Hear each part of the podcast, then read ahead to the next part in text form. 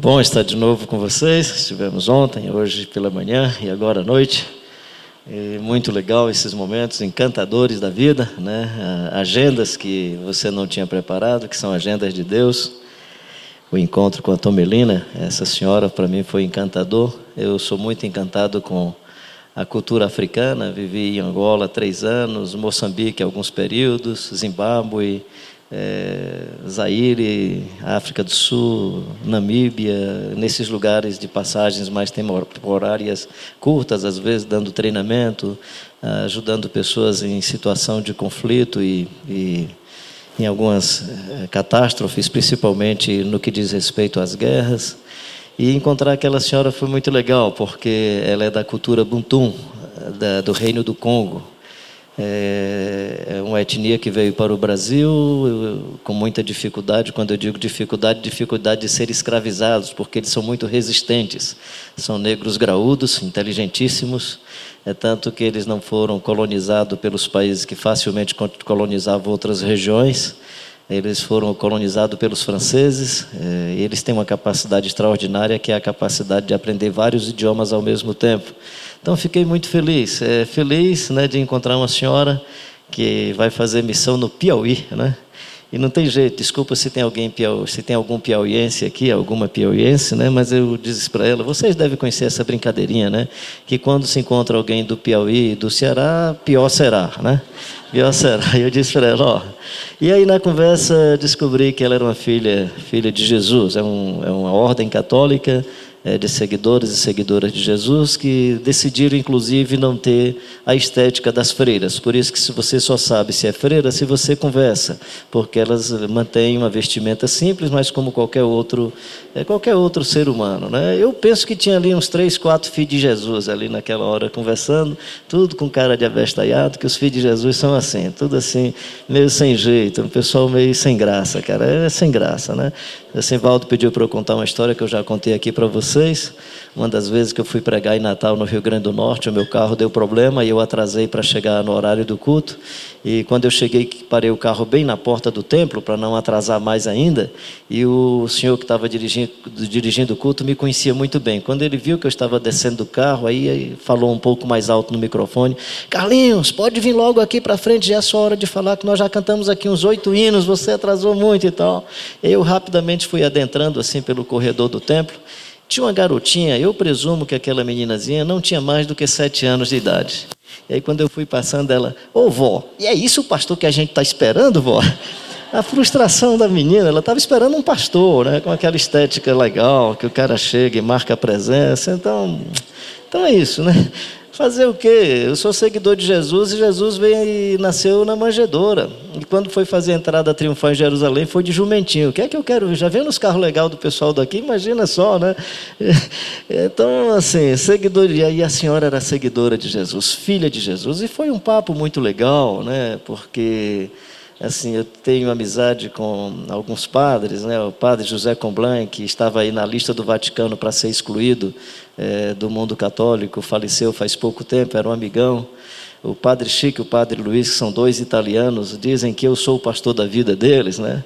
Agora em julho existe anualmente um encontro de padres que acontece no Nordeste, que é chamado é, Sol de Verão e eu vou falar nesse encontro sobre espiritualidade brasileira. O padre Martorelli, que é o padre da catedral lá no Ceará, leu o livro, achou muito legal. Ele acha que tem muita denúncia sobre a magia dos objetos, né? E eu acredito que o DNA da magia dos objetos, da água benta, da hóstia sagrada, desculpa se tem alguém do mundo católico, é, essa crença de que o sacerdote agrega valores aos objetos, isso também está no protestante. Ele pediu para a gente conversar sobre isso. Eu conversei essas coisas com ela e foi muito legal. Quase que a gente não vinha para esse segundo culto, né? Foi um momento de, de ceia, de, de comunhão muito legal. Então, queria agradecer o fato de que a igreja me convidando aqui é, tem propiciado a mim a chance de eu me converter um pouco mais por conta desses encontros. Esse gesto de vocês criando a casa da vida é para mim nesses três dias, como eu digo que eu conto a minha vida não pela idade cronológica, mas pela idade vivida. Eu acho que eu acrescento a minha vida com essa experiência aqui desses três dias. Eu acho que eu estou acrescentando. Eu estou calculando dez anos, mas não sei, pode ser mais, pode ser menos. Eu pensei três anos porque são três dias, né? Só acrescentar um zero seria legal. Mas eu estou pensando que foi um. Eu queria agradecer a vocês. Vocês propiciaram é, momentos e situações que em outras circunstâncias, quem sabe, eu não desfrutaria desse, dessa possibilidade é, de como se faz com banana verde, né? Põe no carbureto e ela. Eu acho que eu estou aqui no carbureto. Né? Eu venho de uma doença grave, estou com as sequelas da danada da chikungunya né? Chikungunhado, acho que eu vou inventar verbo com a chikungunya. Eu chikungunhei, tu chikungunhaste, ele chikungunhou, né? Tá amarrado. O diabo foi quem chikungunhou essa doença. Né? Hoje eu estava dizendo, pessoal, qual é a diferença da dengue, é, da zika e, do, e da chikungunya? Eu digo, eu acho que a dengue foi, quem criou a dengue foi um fiote do diabo, do capeta, né? Ah, a zika deve ter sido um funcionário dele. E a chikungunya foi ele mesmo. Eu vou ficar deprimido com esse negócio. Eu estava dizendo hoje de manhã que se a doença tem algum neurônio, ela que fique deprimida, e nem eu. Vou fazer, não eu, vou fazer brincadeira. Mas vamos para o texto bíblico. Vocês me convidaram aqui foi para falar coisa séria. Então vamos falar de coisas sérias. Aliás, eu penso que serão coisas sérias, né? O Tiago que está falando. Nós estamos conversando sobre o livro de Tiago, né? E uma das ênfases do livro de Tiago é como é que nós, é, como é que nós vencemos ou suportamos as provações com alegria, para que a partir da provação é, nós possamos ser pessoas mais amadurecidas, pessoas mais resistentes, com mais tenacidade e pessoas que têm uma capacidade de reconstruir a vida, ao mesmo tempo se tornando pessoas íntegras e amadurecidas. Então, aquilo que eu falei, tomando quase que 50 minutos de vocês, eu tentei dizer agora aqui em, nessas frases rápidas. Então, a aprovação, elas estão aí, estão no nosso contexto é uma realidade da existência humana. Todos nós vamos passar por provações, por várias circunstâncias, sejam circunstâncias naturais, sejam por imperícias pessoais, por imperícias de outras pessoas, seja como for, por situações que nós não sabemos explicar, alguns fenômenos da vida que geram dor e sofrimento que nós não temos nenhuma, eu pelo menos não tenho explicação e me recolho à minha insignificância, apenas sei que o fato aconteceu, mas é a constatação de que todos nós passamos por provações Todos nós, crianças, adolescentes, pessoas idosas, todas as pessoas que têm o um mínimo de percepção de mundo, de consciência de existência, é, quando olham os cenários, eles conseguem elaborar esses cenários a partir da dor e do sofrimento. Mas esses seres humanos também têm a mesma capacidade de, em identificando o cenário, a dor e o sofrimento, elaborar esses cenários para transformar é, desertos em jardins, é, Calvário num ambiente acolhedor, transformar a pequena Belém Efrata num, ambiente hoje dos, dos mais interesses dos turistas internacionais é, e por aí vai. Assim, você percebe algumas capacidades humanas que estão extraordinárias. Vê o pai que está com a esposa no, na UTI, o filhinho em processo de recuperação, que perdeu a filha e não consegue, não conseguiu ir para o sepultamento da menina. E quando você falou que era o pastor, a freira e a dupla sertaneja, eu olhei e disse é o sorrisinho e o chora só, e o chora só, né? Porque era ele sorrindo e você esse cara sensível que as lágrimas vertem com muita facilidade.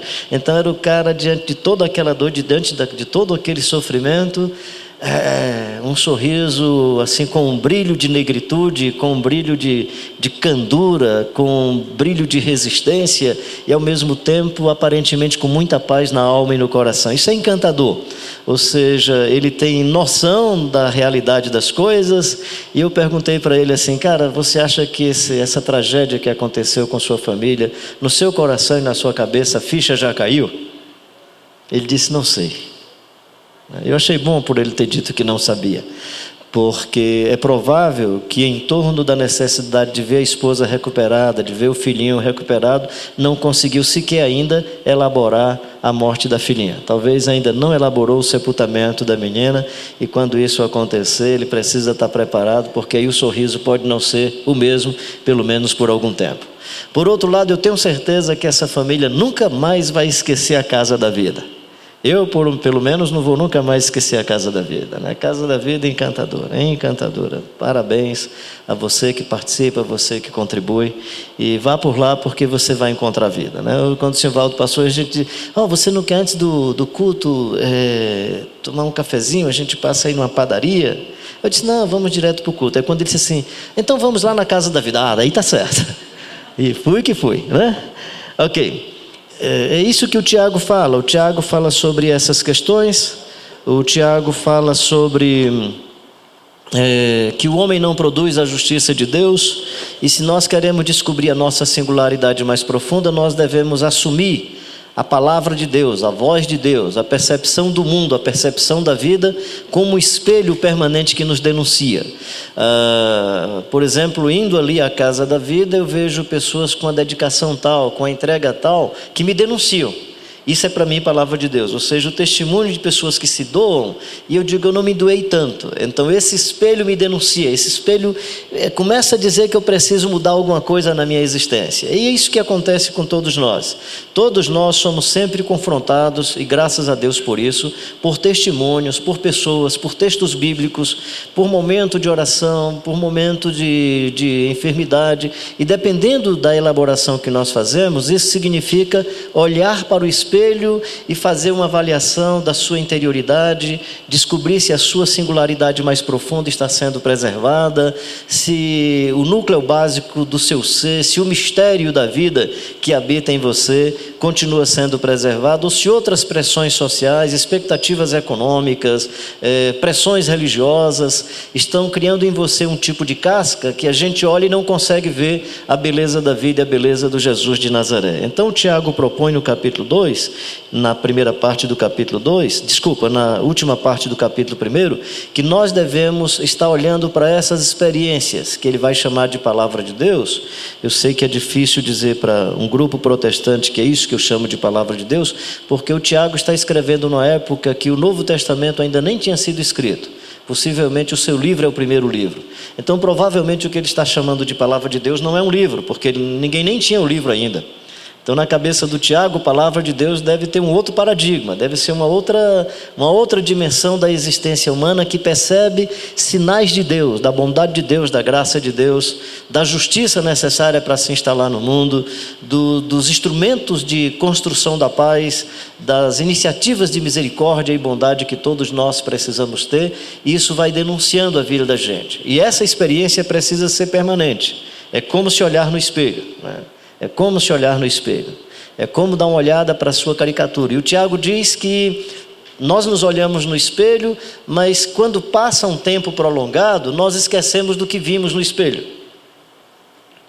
Por isso que especialmente as mulheres que gostam muito dessa beleza estética, dos detalhes, um brinquinho, um cabelinho para um lado, outro para o outro, uns cachinhos bacana e tal, elas querem sempre estar diante do espelho. Isso é sadio para esse, esse visual externo, e é por isso que o Pedro vai dizer que não seja somente que as mulheres não estejam focadas somente nessa sua beleza estética, mas olhem também para a sua integridade interior. Então, reconhecendo essa analogia que ele faz do espelho e das pessoas que se olham no espelho, eu estou apenas colocando isso como ser feminino, porque me parece que elas têm essa avidez. É, tudo indica mais do que os homens, até porque os homens, por mais que se olhem no espelho, eles não vão dar muito jeito, não. Não tem muito jeito. O cara se olha no espelho, não tem jeito, o cara é aquilo mesmo. Né? Não sei se é porque eu não tenho muita apreciação é, pela beleza masculina, não me atrai muito, graças a Deus. e, bem, então, esteja atento, meu querido, e atenta o tempo todo sobre esses sinais da vida, esses sinais que lhe denunciam é, que põe você no canto da parede. É? E aí, a partir do, da segunda parte do capítulo, do capítulo 2, eu quero fazer uma ponte desse texto do Tiago com o que nós estamos chamando de igreja que propicia vida, igreja que é uma casa da vida, igreja que é uma ambiência da vida. O Tiago vai dizer que igreja que é uma casa da vida, que é uma ambiência da vida, é uma igreja que não faz discriminação de pessoas. Né? Isso está no capítulo 2. Meus irmãos, não tenhais a fé em nosso Senhor Jesus Cristo, Senhor da glória, em acepção de pessoas. Então diz: não façamos acepção de pessoas. Uma coisa bonita que eu acho aqui nessa comunidade é que as crianças têm o mesmo direito que os adultos têm.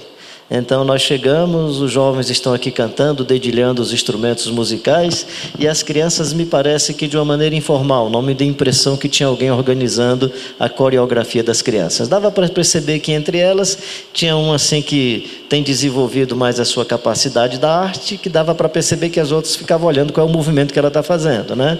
Então ando devagar, né? E aí tal por causa do amor e a chuva que cai e, e todas e uma coisa muito espontânea espontâneo, ou seja, do jeito que eu tenho direito de vir aqui à frente e conversar com vocês e falar com vocês, dá para perceber que é uma comunidade que não faz acepção entre quem paga a conta e quem não paga a conta, porque as crianças não pagam a conta estão sendo bem acolhidas. E aliás, essa é uma das coisas mais fantásticas do Evangelho: deixai vir a minhas criancinhas e não as impeçais, porque das tais é o reino dos céus, né?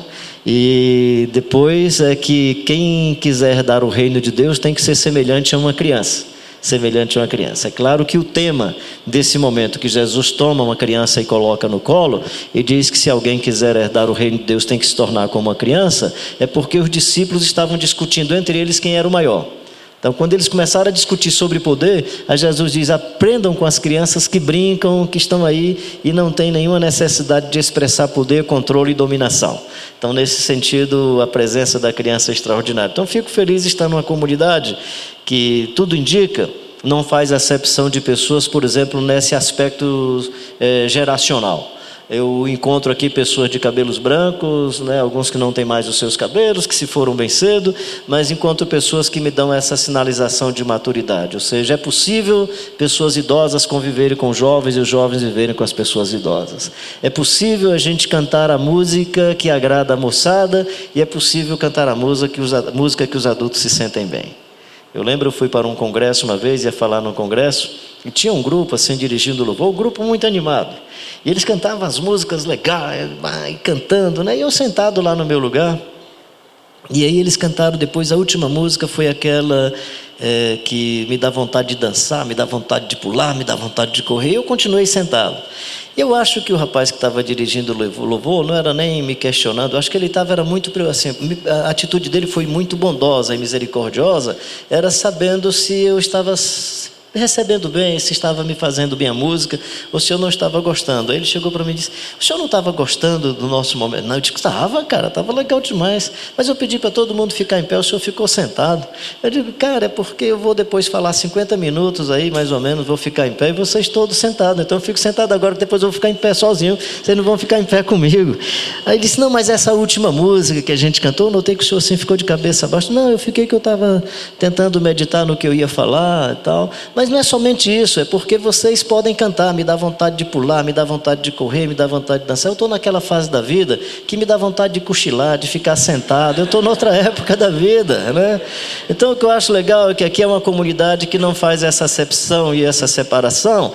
E aí você canta animado e o outro lá que é mais idoso está lá escutando pacientemente com muita misericórdia, misericórdia. E quem sabe vocês tendo misericórdia com eles, não achando que o cara é menos espiritual porque ficou sentado. É que as pernas não aguentam mais ficar com essa energia toda. E do lado de cá, é bonito que nós, com os cabelos brancos, as pessoas que já têm uma certa experiência de vida, olham assim e dizem assim: Poxa, que juventude cheia de energia, que legal. Essa turma vai, um dia vai estar mais perto do cemitério como eu estou, e aí vai ficar mais quietinho, tal, mais calado, né? E depois vai ficar totalmente quieto quieto eternamente.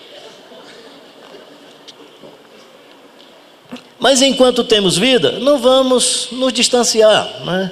do pai que, que compreende o adolescente dentro de casa, né? Do adolescente que entende o conservadorismo do seu pai ou de não ter tido as mesmas informações que você tem. Você tem hoje é, informações globais, você tem informações que vai para além daquilo que qualquer outra geração no mundo é, conseguiu receber. Eu lembro uma vez eu dando um curso sobre desenvolvimento pessoal para um grupo de adolescentes e um garotinho lá no. Né, Aí eu fiquei assim, olhando para ele. Depois, quando terminou, eu digo: Cara, a gente está aqui nesse momento e você está na internet. Aí ele: Pois é, o senhor estava falando do Stephen Covey. Eu estava pesquisando aqui, ver se o que o senhor estava dizendo era o mesmo que ele diz também. Então o menino estava mais atento do que eu pensava. Enquanto eu falava no cara, ele já estava vendo se o cara disse se eu estava correto, se eu estava dizendo alguma asneira.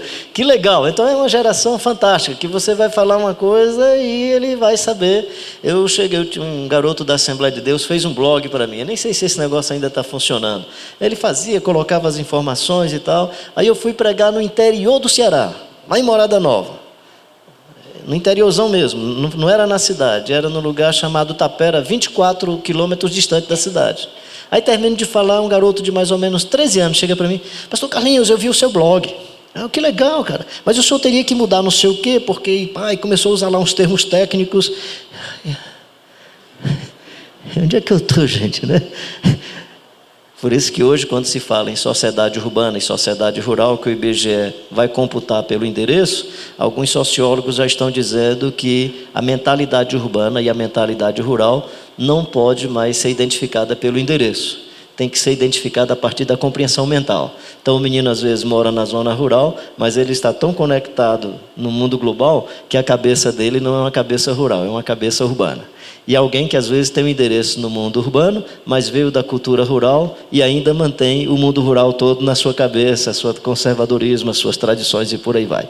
Então, eu queria apenas, estou fazendo essas colocações para dizer o seguinte: no texto de Tiago, ele diz: não façam acepções de pessoas. Eu estou ampliando o tipo de acepção, porque no contexto de Tiago, como nós dissemos, que o Tiago está escrevendo para uma comunidade, para um segmento, para um segmento em dispersão, para um segmento migratório, para um segmento que não tem moradia, um pessoal que está aí como estrangeiro, em, espalhado pelo, pelo mundo por conta da perseguição política dos judeus e por da, dos romanos e da perseguição religiosa dos judeus, ele vai dizer que a discriminação específica naquela comunidade que deveria ser evitada era a discriminação de você acolher para as primeiras cadeiras e os primeiros lugares as pessoas que chegam com anel de ouro, com aquela sinalização de que ele é um poderoso na sociedade, com roupas diferenciadas, e o Tiago diz assim: vocês chamam para as primeiras cadeiras os mais ricos e os mais poderosos, e vocês colocam nos últimos bancos os mais pobres. Então o que ele está dizendo é o seguinte: cuidado para você não ser uma comunidade que quer ser uma comunidade da vida e discrimina as pessoas por causa do cifrão na testa. Então, no reino de Deus, como é que tem que funcionar? O rico vem, ajuda a pagar a conta e não tem mais direito do que o pobre. O pobre vem, não paga coisa nenhuma e ainda tem direito de ser elogiado, da gente orar por ele, fazer visita e socorrer nas suas necessidades. E na hora da decisão, o voto dele vale tanto quanto o voto do rico. Isso é muito legal. E aí você chega numa comunidade que me dá a impressão que essa parte mais alta não é para atender a estética e o design das cátedras ou dos templos religiosos, onde os lugares mais altos foram feitos para dizer que o pessoal que está lá em cima tem mais poder do que o pessoal que está na bancada. Em alguns lugares, além do lugar ser mais alto, em alguns ambientes, além do lugar ser mais alto, tem umas cadeiras mais bonitas. Aí as cadeiras mais bonitas e mais confortáveis são dos bispos, dos pastores, dos caras que lideram e o pessoal sentado nos bancos duros para valer. Para comunicar o quê? Para comunicar que ali em cima estão os representantes de Deus e aí está o povo. O único representante de Deus na história da humanidade chama-se Jesus Cristo de Nazaré. Nós somos filhos e filhas, irmãos e irmãs e nada mais. Sou seu irmão, meu querido. Nós somos irmãos e ponto final. Então a ideia de Tiago é: não usem nenhuma forma de discriminação que a sociedade utiliza. Ame as pessoas por causa da natureza humana das pessoas. Elas são imagem e semelhança de Deus. Né? Seria Sivaldo está numa realidade e dizer assim, cara, nós acolhemos uma família que é católica praticante e uma freira. Como é que eu vou explicar para a igreja que nós estamos ajudando uma família que, e que estamos acolhendo a freira? Aí ele chegar aqui e dizer assim, gente, que legal, nós estamos acolhendo uma freira. E não somente isso, ele foi mais além, né? Ela está evangelizando a gente, né? Isso é difícil na cabeça de protestante, né? Eu acho que a evangelização é a via de duas mãos. Eu acho que ela também deve ter sido evangelizada de alguma maneira. Com um santo desse aí, é, perto dela, ela deve ter, né? Com o pessoal que estava ali na casa. Gente, coisa linda. Mas o Tiago vai dizendo o seguinte: vivam em comunidade, mas evitem qualquer forma de discriminação e de acepção de pessoas. Reconheçam todos os seres humanos como seres feitos à imagem e semelhança de Deus. Não fomos comprados por prata ou ouro. No capitalismo, você é reconhecido pelo poder de compra que você tem. No socialismo, você é reconhecido quando um dia você tiver o direito de compra ou a ideia ou a ideologia é de que se viva. Não estou dizendo que se cumpriu isso, mas a ideologia é de que todos tenham mais ou menos os mesmos recursos e as mesmas condições. O Evangelho é diferente. O Evangelho é você acolhido porque você é a imagem e semelhança de Deus. O referencial não é o cifrão na testa, nem porque tem, nem porque não tem. Eu, quem sabe aqui, quem me conhece sabe que eu gosto de fazer peregrinação, já falei isso aqui outras vezes. E claro que eu cancelei essa de julho por conta dessas sequelas da, da chikungunya. Não estou andando nem um quarteirão, imagina 150 quilômetros como faço nos outros anos. E a peregrinação está cancelada desse ano.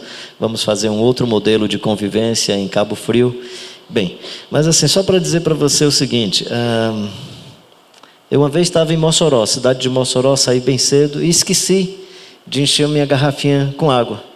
Aí eu disse, Ixi, quando eu estiver aí com uns 10 quilômetros, o sol quente, sem água, vai ser complicado. Aí entrei no supermercado, chapéu de palha, eu vou com o meu jeito. Meu filho, alguém pergunta assim, tu precisa se caracterizar? Meu filho, não, não, ele já, a cara dele já é de peregrino mesmo. Aí fui lá, entrei no supermercado. Quando eu entrei no supermercado, eu ia em busca da prateleira que tivesse água. Quando eu vou me aproximando, eu notei que tinha um cidadão me acompanhando, uma espécie de segurança. E eu notei que ele estava me acompanhando mesmo. Quando eu percebi que ele estava me acompanhando, eu resolvi passar direto da água. Aí arrudiei. Aí quando eu arrudiei, entrei num outro corredor de prateleiras.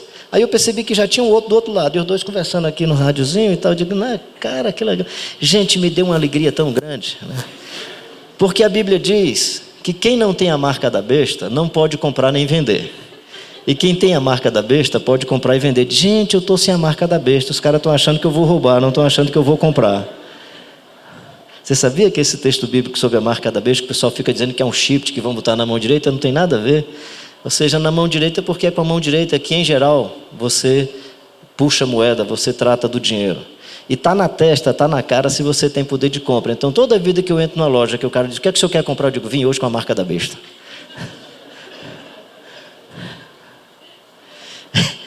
O que Tiago está dizendo é o seguinte: não discrimine nem quem tem a marca da besta, nem quem não tem, porque esse texto não está falando sobre salvação, está falando sobre poder de compra e o não poder de compra. O que ele está dizendo é: se entrar alguém muito simples, se entrar alguém na sua comunidade com cara de andarilho, com jeito de andarilho, acolha como se você tivesse também recebendo a outra pessoa. Ou o contrário, acolha com processos invertidos. É interessante isso porque, para esses irmãos da Bitínia, da Capadócia, da Ásia Menor, os mais pobres, o Pedro diz: vocês que não tinham raça, vocês que não tinham etnia, vocês que não tinham história, vocês que não tinham reconhecimento da sociedade, vocês agora são raça eleita, sacerdócio real, nação santa, povo de propriedade exclusiva de Deus. Para os de Laodiceia, classe média, classe média alta, é vocês que têm dinheiro, vocês que pensam que dominam o mundo, que sabem de todas as coisas, vocês não sabem que vocês são miseráveis, pobres, cegos e nus. É interessante a pedagogia bíblica. A pedagogia bíblica ela trabalha para gerar autoestima em quem estava com a vida arrebentada e para secar a bola de quem estava se achando o tal e o cara. Né? Por isso que a gente tem que confrontar mais os pastores da nossa cidade. Por isso que a gente tem que confrontar pastores arrogantes, é, padres prepotentes, porque a religião gera um tipo de prepotência e uma sinalização de que o cara é melhor do que você, de que é sacerdote, que pode dizer que você participa ou não participa da reunião, dessa ou daquela atividade, daquele carisma que a igreja tem. Que poder, quem deu esse poder a você? Eu não sei se foi na sexta-feira, cheguei sexta, foi isso?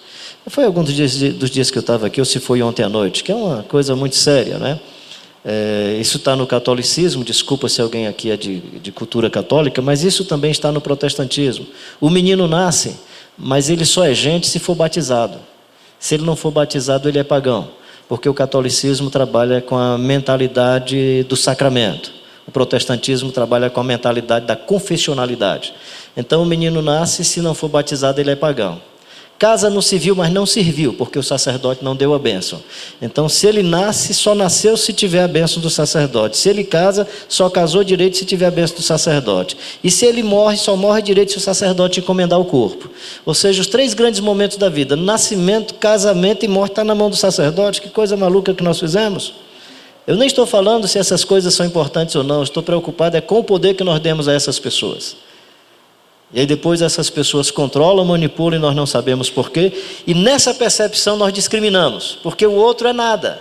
O outro não pode orar por você. Achei bonito hoje, hoje à noite, quando nós viemos para cá. Tinha dois pastores, tinha uma freira, um cara que é o pai da meninazinha, que me parece cara de santo, mas quem orou para a gente foi a. Como é o nome? Duda. Coisa linda. Quatro anos. Porque podia, não, tem pastor, eu já vi essa frase. Aonde tem pastor, os irmãos não oram, né?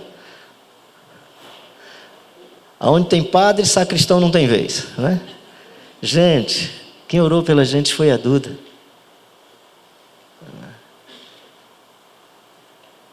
Tiago está dizendo: seja, seja uma comunidade onde vocês não fazem nenhum tipo de acepção de pessoas.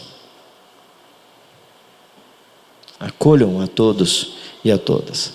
Para isso existir, Tiago diz que nós precisamos aprender a amar.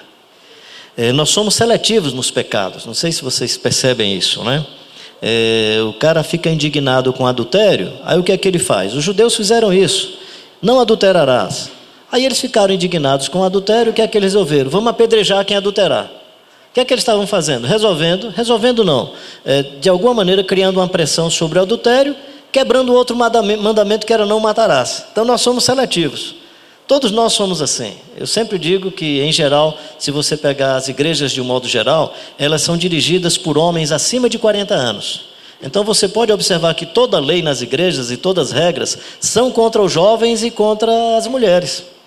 Poucas regras contra os homens. Meu pai não gostava que eu usava barba, eu me lembro ele com três pastores amigos dele xingando a minha barba. Aí eu disse, pai, qual é o pecado da barba? Não, porque não sei o que e tal, e tentando reclamar.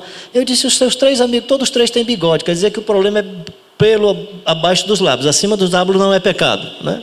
Então, mas só para você ver o seguinte, era uma, um grupo de homens que não condenam, digamos que fosse condenável você ter pelo no rosto, então tira o bigode também. Coisa tola. Né? E eu lembro, meu pai era assim, um pastor decente. Meu pai era aquele tipo de pastor decente, sapato brilhoso, paletó bonito, né? E quem é da minha geração lembra da história da mini saia. As meninas vestiam assim uma mini saia, sentavam no primeiro banco da igreja, tinha que botar a Bíblia assim em cima da saia para a gente poder pregar mais tranquilo, né? Aí, aí tinha a mini saia. Aí meu pai xingava as mini saias, né? Ah, como toda lei social vai se cumprindo assim, né? Você sai do lado de um pêndulo para o outro, para o outro lado, o pêndulo vai sempre variando assim, né? E aí quando soltou-se a ponta da mini saia, vieram os vestidos longos. Aí eu disse: agora meu pai vai ficar tranquilo. Aí ele começou a dizer: porque agora essa vaidade do vestido longo, as mulheres vêm para os cultos de vestido chique, rico, não sei o que, isso é vaidade e tal. Aí uma vez terminou o culto, eu disse: pai, como é que o senhor tem coragem de falar dos vestidos caros das irmãs se o senhor está com a roupa mais cara que o homem usa, que é o paletó? Ele, mas paletó é reverência. Dá para perceber? Nós somos seletivos. Então o Tiago vai falar sobre aquele que não adultera mas é propenso ao assassinato, de forma seletiva ele está cometendo o pecado. Só como ilustração, por favor, não me entenda aqui como alguém querendo fazer qualquer discurso político, mas só como ilustração. Nós estamos num momento de muita corrupção no país. E aí, quando eu vejo as pessoas às vezes se posicionando, né, como Hitler, né, não se fala que o Hitler foi rico, o Hitler, Hitler não ficou rico. Né? O Hitler, tudo indica que, do ponto de vista das finanças do seu país, não criou nenhum furo, mas matou muita gente. O risco que a gente tem no momento de corrupção é de você, para resolver o problema da corrupção, você escolha caras que são perversos e com potencial de assassinato. Nós somos assim. Ou seja, tem indivíduos que são corretíssimos no, no dinheiro, mas são um desastre no matrimônio. Aí nas reuniões de liderança eles começam a denunciar os irmãos que de alguma maneira não pagou a conta, os irmãos que não pagaram a conta e tal, mas ele não fala em casamento nem matrimônio porque ele é um desastre. Aí o cara que é feliz, é direito correto no dinheiro, paga até os centavos, mas é um desastre no matrimônio, só toca nessas questões, mas não toca em matrimônio ou vice-versa. Então, nos pecados nós somos seletivos. Aí o Tiago diz assim: não sejam seletivos nos pecados, escolhendo algumas coisas para você e condenando os outros. Ele diz assim: a premissa de tudo é amem, amem como Deus em Cristo vos amou. Ama o teu próximo como a ti mesmo. Ama o teu próximo como a ti mesmo. Eu não sei se da última vez que eu estive aqui eu falei sobre essa história de que o amor, como você se ama, é reconhecer que você gosta de você e cuida de você a despeito das suas imperícias. Alguém aqui já cometeu algum pecado na vida? Vocês riram, porque não ou porque sim? Ah, porque sim? Amém. Eu fiquei agora mais tranquilo. Olha, um garotinho que tem menos começo de vida do que eu levantou a mão dizendo que já pecou. Imagina eu, hein, cara? Se tu desse também, eu também pequei, cara, do teu tamanho. Era ruim, dava chute na canela dos meninos, às vezes puxava cabelo, entendeu? Você peca, fica chateado com o seu pecado, mas cuida de você, não é verdade? Eu fico chateado com a minha imperícia, indignado, mas como bom cearense, quero uma redinha armada perto da parede para poder balançar empurrando o pé assim na parede, para lá e para cá, né? Como bom cearense, eu cometo meu pecado, mas quero depois do almoço uma sobremesinha de rapadura com um pedacinho de queijo coalho. E como todo ser humano, gosto de beber uma águazinha fria. Fico chateado com a minha imperícia, fico chateado com o meu pecado, mas não deixo de cuidar de mim. Ama o teu próximo como a ti mesmo, é fica chateado com o que ele fez com você, fica chateado com a imperícia dele, mas do jeito que você cuida de você, cuida dele também ou dela. Essa é a ideia. Amar como você se ama é não deixar de cuidar do outro a despeito da imperícia do outro. Só o Jesus de Nazaré propõe isso. Só Jesus de Nazaré diz que, a despeito da falha do indivíduo, nós precisamos continuar o indivíduo. Eu fico indignado com a corrupção no Brasil. Indignado. O que me causa mais indignação é que, em geral, e agora está se corrigindo isso um pouco mais, eu fico feliz com isso. Em geral, é pega o indivíduo, maltrata, põe o indivíduo trancafiado, mas não interessa se ele mandou o dinheiro de volta ou não. O que eu queria era que o dinheiro voltasse. Se os caras pagarem tudo de volta, que isso vá para a saúde, vá para a educação, deixa o cara depois ir para a casa dele. Qual o problema? Eu não vejo problema nisso, honestamente não. Se ele conseguir redimir o mal que fez, se ele conseguir recuperar a malícia que criou, a maldade que fez com as pessoas, que é o que o Zaqueu diz: Senhor, se eu defraudei alguém, eu quero restituir quatro vezes mais e quero dar metade dos meus bens aos pobres. Jesus disse: rico, poxa, meteu a mão no bolso para ser solidário. Hoje entrou salvação nessa casa. Hoje entrou salvação nessa casa. Esse foi o grande sinal. Esse cara encontrou o Evangelho, esse cara encontrou uma nova vida, porque ele mexeu no que ele mais ama. Esse cara quebrou o ídolo que ele tinha. Que bonito. Então Tiago está dizendo a todos nós que a premissa de tudo é o amor. É o amor. Mas logo em seguida, ele vai usar uma outra expressão que está no capítulo 2, o versículo 13, porque o juízo é sem misericórdia para com aquele que não usou de misericórdia. A, mis a misericórdia triunfa sobre o juízo. Que coisa extraordinária, né? É, meu querido e minha querida, eu acho que uma das coisas que a gente precisa aprender na vida é ser misericordioso com as outras pessoas e mais rígido com a gente. Tem coisas que você me perguntar sobre você, eu vou dizer, não, cara, isso é tranquilo, vai lá, né? Mas se eu disser assim, e você, Carlinhos? Não, não, aí não, comigo eu quero ser rígido, né? Eu gosto muito de futebol, louco por futebol. Eu jogava futebol até que direitinho. Eu fui pastorear uma igreja no Recife.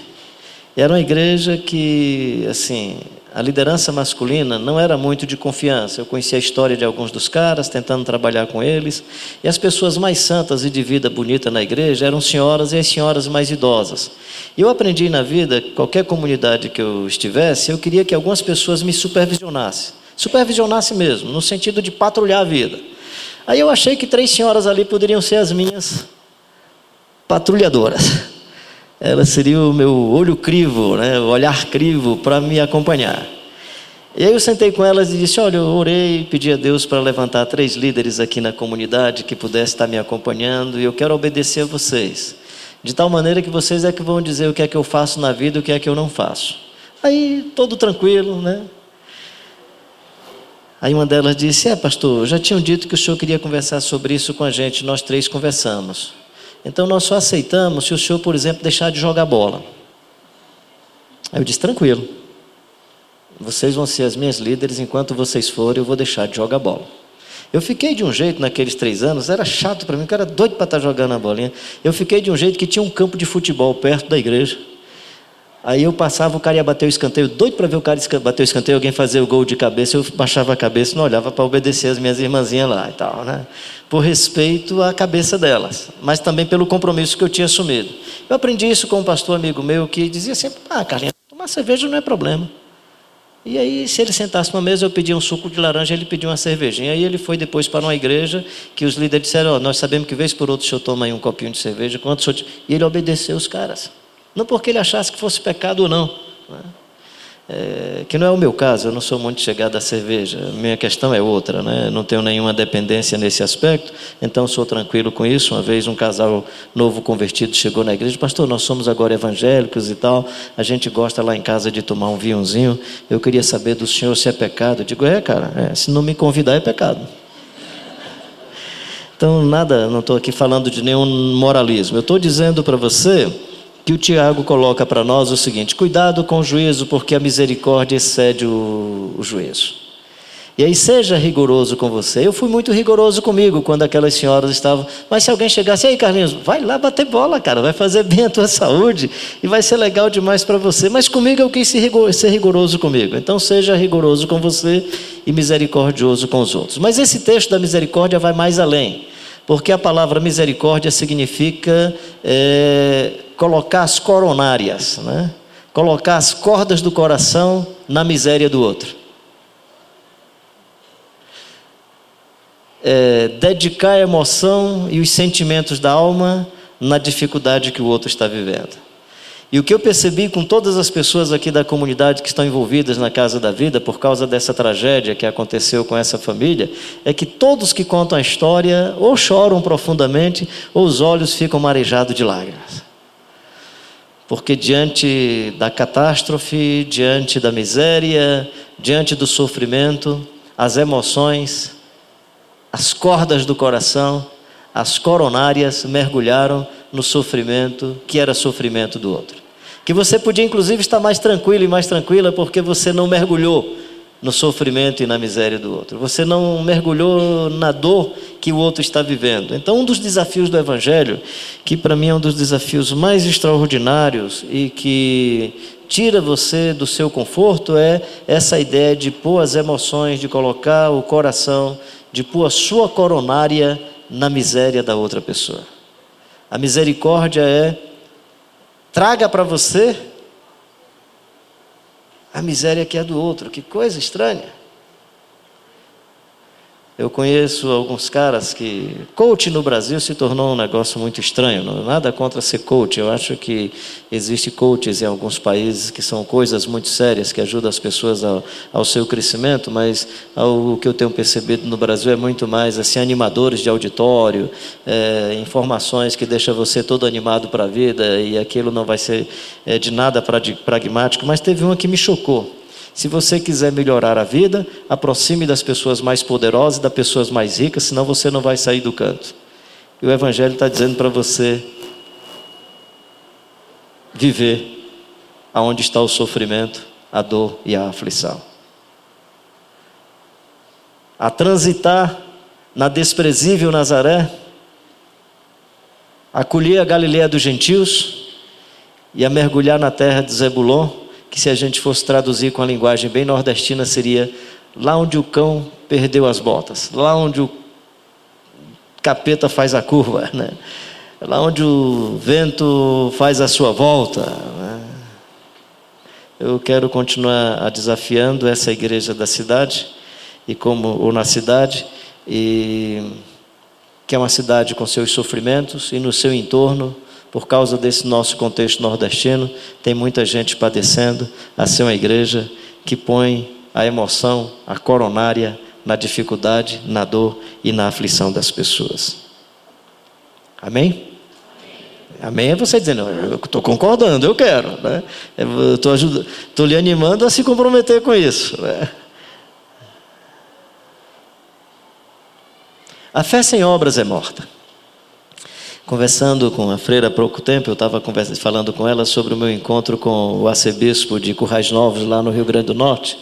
A gente bateu um papo, um momento de, de almoço, arcebispo católico, e acho que ele, indignado com essas igrejas que fica fazendo comércio por aí, ele disse: O que é que você acha, pastor? Ele, sendo mais formal, me chamando de pastor Carlos, né?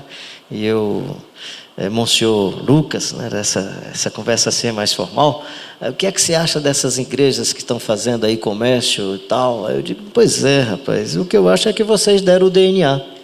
É, como assim?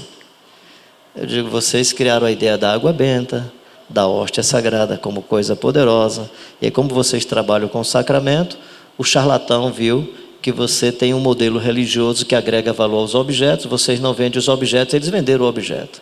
Aí ele disse: Por que você não me disse isso quando eu era padre mais novo? Eu disse: Porque eu não era nem nascido ainda. Ele é um senhor já idoso, né? Que coisa séria que você está falando, né?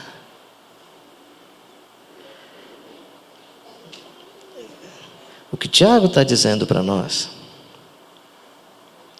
é que a nossa fé não deve ser baseada nos sacramentos.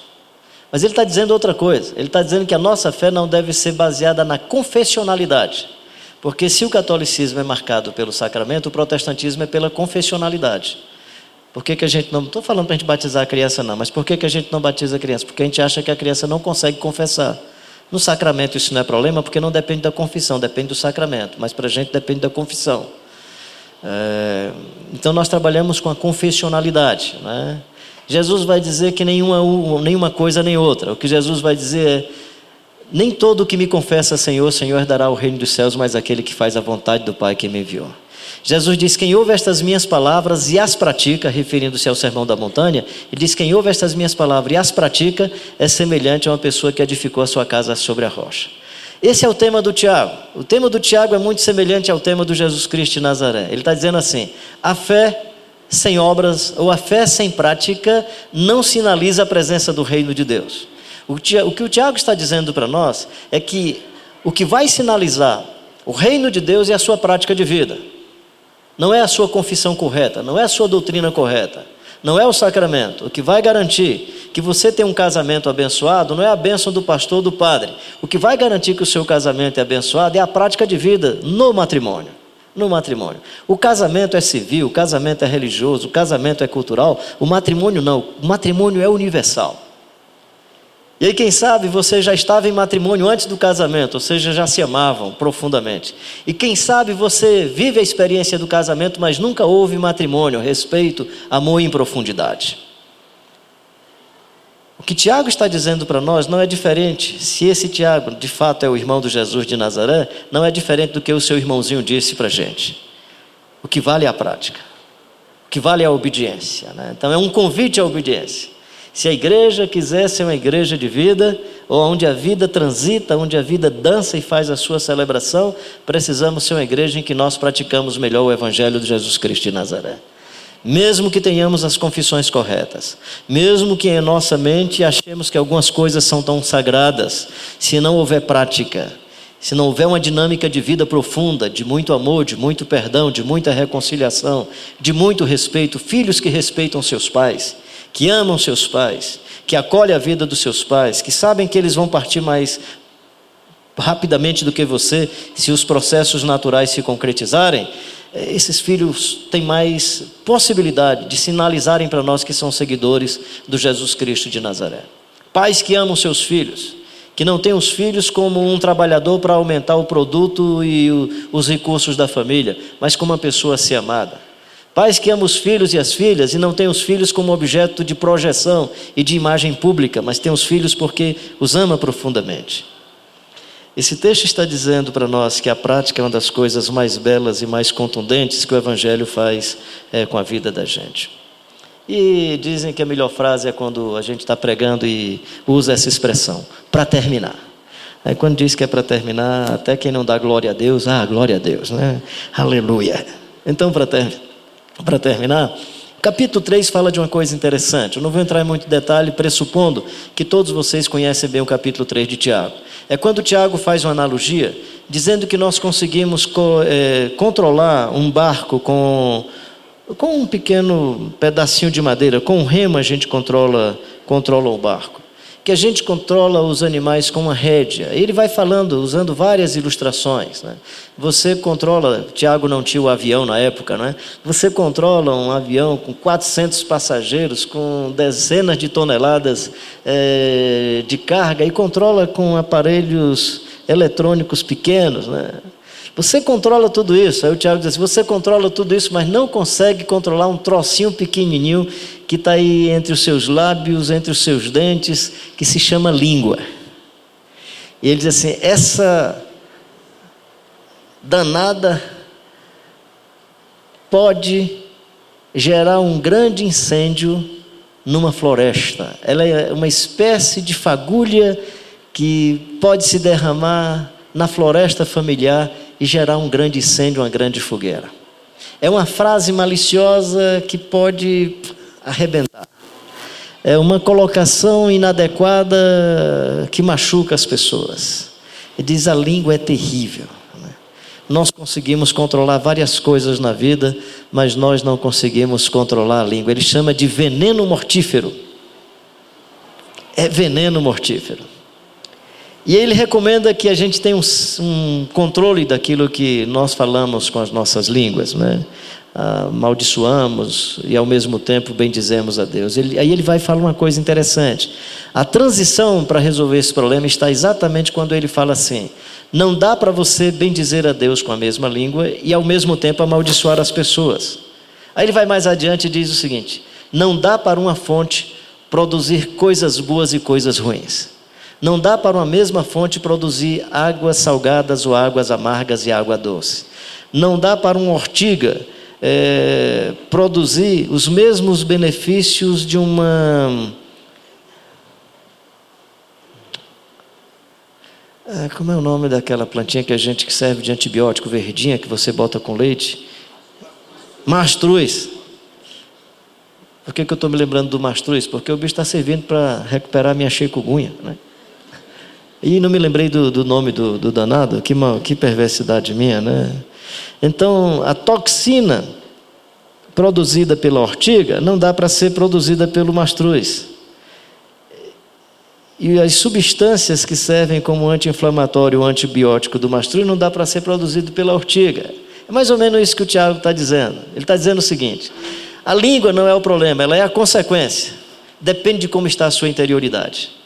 Eu estava estudando esse texto de Tiago quando eu vi uma das pessoas que eu respeito muito na exposição bíblica, falecida há pouco tempo, que era o pastor Russell Shedd. E ele falou um tempo prolongado. Quanto mais aquele homem falava, mais eu percebia fonte de graça e sabedoria vinda do seu coração. Eu pensando nesse texto, eu pensava que segurar a língua era não falar. Eu descobri que não. É cuidar da fonte. Ou seja, se a fonte for boa e abençoada, pode falar que só vai sair coisa boa e abençoadora. Se a fonte for ruim, cheia de azedume, cheia de amargura, cheia de lama, você passa o dia calado, na hora que abre a boca só sai lama e desgraça. Então o que o Tiago vai dizer para a gente é assim: cuida da interioridade, meu querido e minha querida. Cuida da alma e do coração. Se permita invadido e invadida pela graça e pelo poder do Espírito Santo, para que você se torne uma fonte que jorra para a vida eterna. Jesus diz: quem, quem, quem crê em mim, como diz as Escrituras, do seu interior fluirão fontes de água viva. Eu não sei como é que é a condição de água aqui nessa região. imagino que por ter uma boa altitude tenha lugares com muitas fontes de água interessantes. Mas eu vivi numa região plana e só via alguma fonte de água quando chovia. E não era fonte coisa nenhuma, era simplesmente o solo encharcado, mas a gente conseguia, depois que a chuva passava, perceber que tinha alguma água jorrando, possivelmente pela pressão do próprio solo.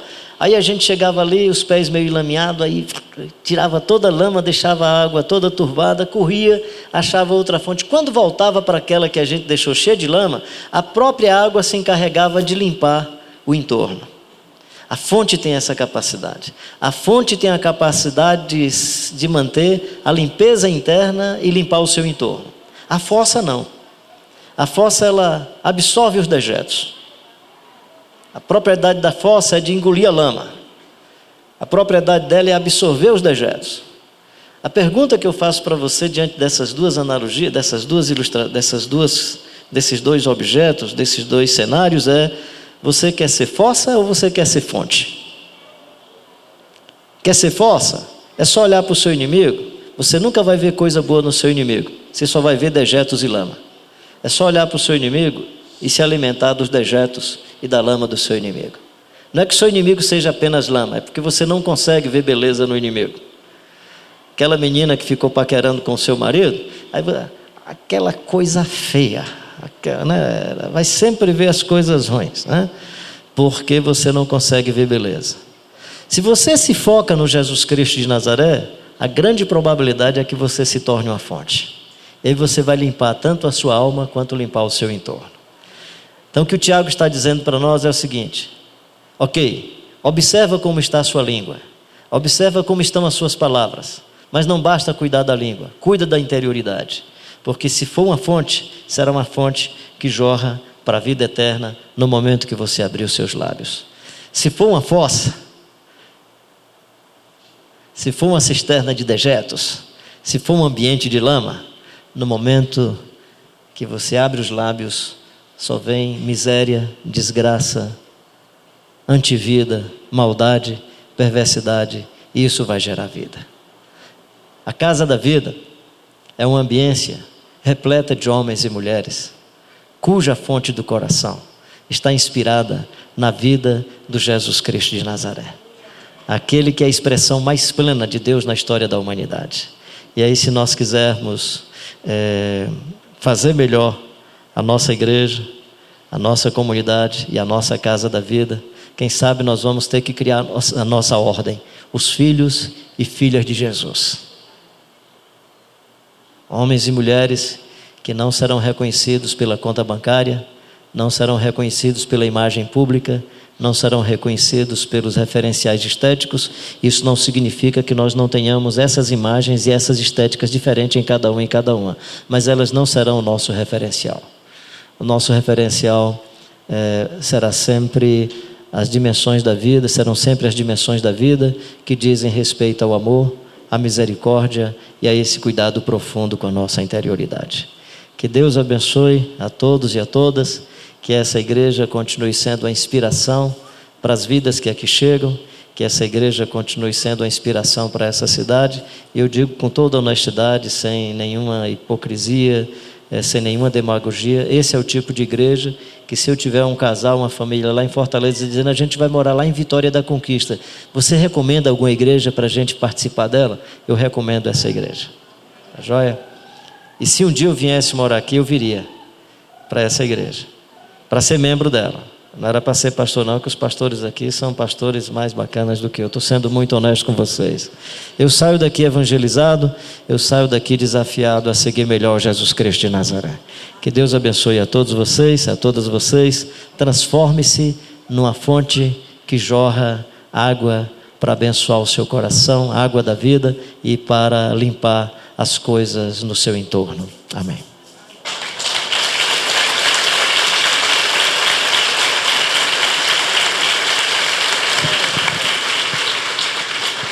Eu acho que vocês já sabem a minha ideia sobre esse negócio de bater palma, né? O pessoal bate palma, a turma por aí diz assim, é para Jesus. Aí eu digo assim, não, é para mim mesmo, porque Jesus está com a autoestima resolvida. Eu é, eu é que estou precisando de afago, obrigado, foi para mim mesmo, tá? E aí, tudo bem. Eu, no outro, no outro momento, vocês dão para Jesus, aí ele olha e diz, oh, meu filho, eu já estava bem, tudo bem, mais palma, menos palma, não altera em nada. Jesus não está nem aí para esse negócio. Eu é que olho para isso fico todo achando legal, cara. Então, obrigado. Coisa linda, coisa linda. Fica aqui mais a gente orar. Estamos chegando ao final desse momento tão especial.